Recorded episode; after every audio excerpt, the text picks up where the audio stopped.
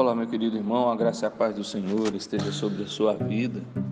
E a nossa devocional de hoje se encontra em Êxodo 27, de 1 a 8, que diz assim: Farás também o altar de madeira de acácia, de cinco côvados serás o seu comprimento, e de cinco a largura, será quadrado o altar, e de três côvados a altura dos quatro cantos farás levantar-se quatro chifres, os quais formarão uma só peça com o altar, e o cobrirás de bronze.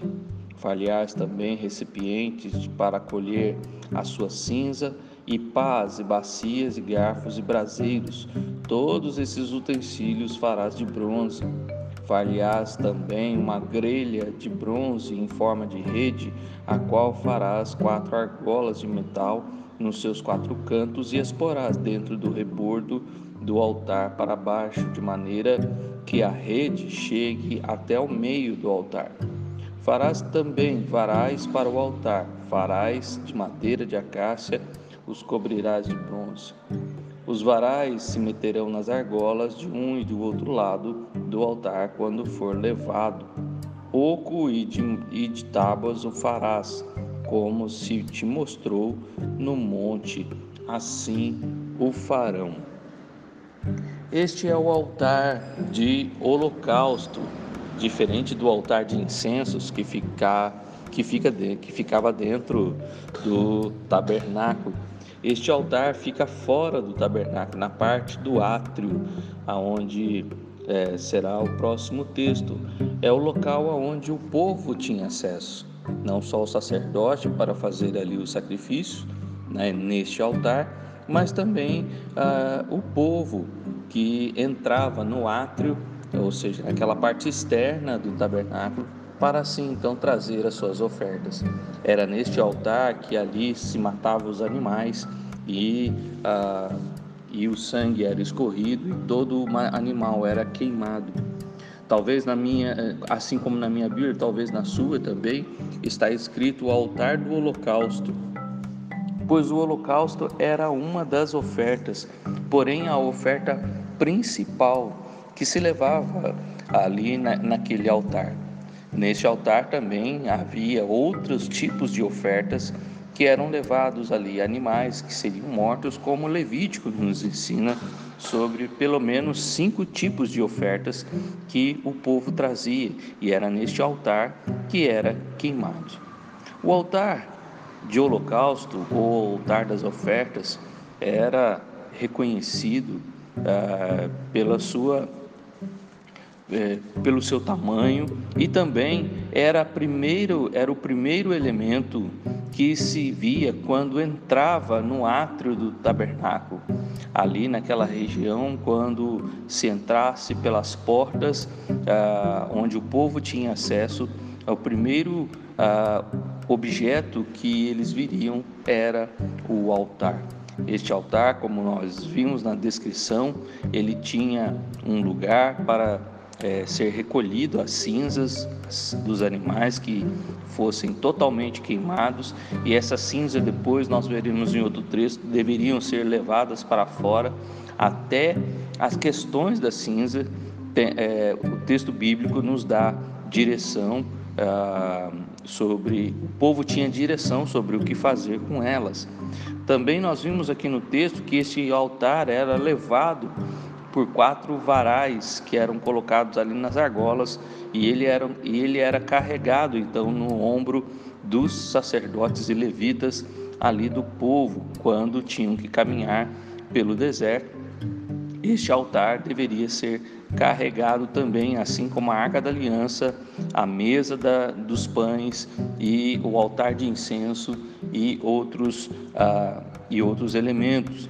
Este altar não deveria ser também carregado por estes varais.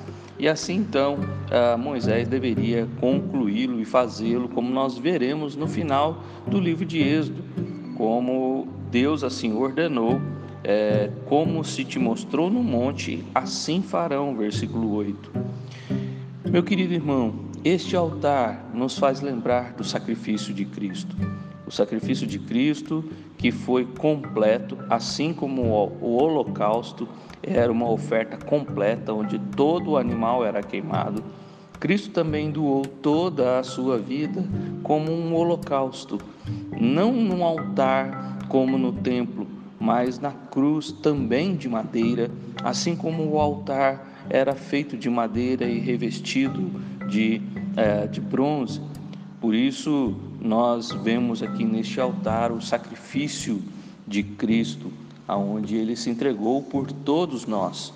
Por isso, não é o altar que fica dentro do tabernáculo, aonde só os sacerdotes tinham acesso, mas é o altar que fica fora, aonde todo o povo tem acesso.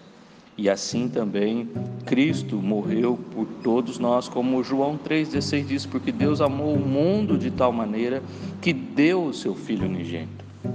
Porém, não podemos nos esquecer que agora nós também, como povo de Deus, Ele espera de nós, como Paulo nos ensina em Romanos 12, um sacrifício vivo, santo e agradável a Deus, que é o culto racional. Quando cultuamos ao Senhor, estamos entregando não mais um sacrifício morto que era levado ao altar, mas um sacrifício vivo, santo e agradável. Um sacrifício que Deus se agrada. Jesus também nos diz que para ser seu discípulo, no Evangelho de Lucas, é necessário é, morrer para si mesmo, tomar a cruz e o segui-lo.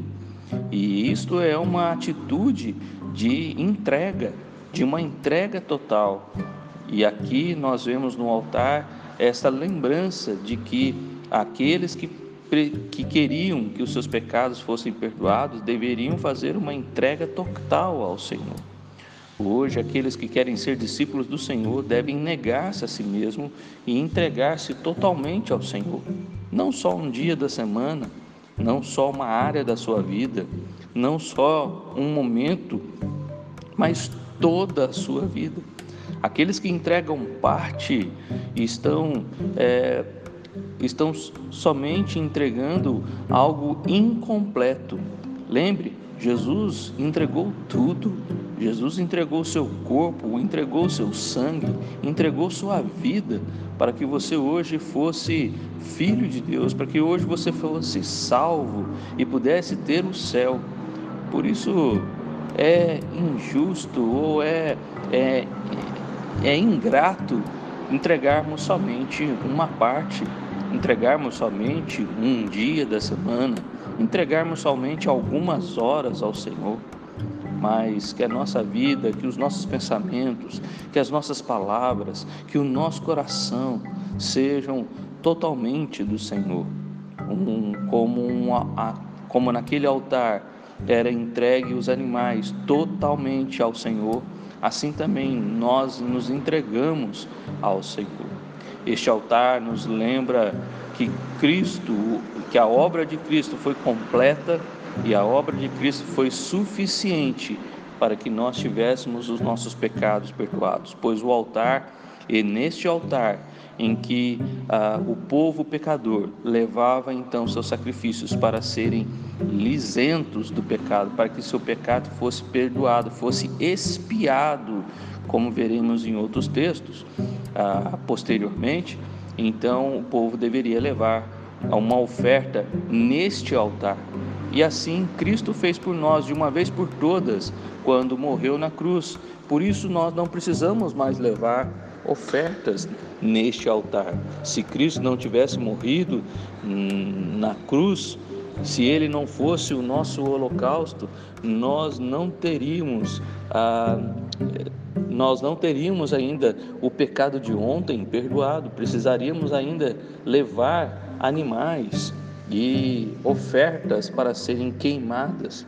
Porém, Cristo fez isso de uma vez por todas. Mas diante do que Cristo fez e a nossa gratidão pelo que ele fez na cruz, não faremos mais nada? A palavra de Deus diz que aqueles que, Romanos 6, versículo 11, aqueles que são de Cristo, eles devem morrer para o pecado e viver para Deus. Considerai, pois, versículo 11: assim também vós considerai-vos mortos para o pecado, mas vivos para Deus em Cristo Jesus. Que a sua vida seja uma vida de mortificação para o pecado, mas uma vida completa diante de Deus. Que Deus te abençoe e que todos os seus pecados, que você reconheça que todos os seus pecados foram pagos ali na cruz, naquele altar, naquela cruz em que o povo deveria ver como um altar de sacrifício do passado e assim ah, compreender que todo pecado foi perdoado naquele momento. Pecados de ontem, os pecados de hoje e os pecados de amanhã. Cristo já levou-os todos na cruz. Ele já foi a nossa oferta, o nosso holocausto naquele altar. Que Deus te abençoe.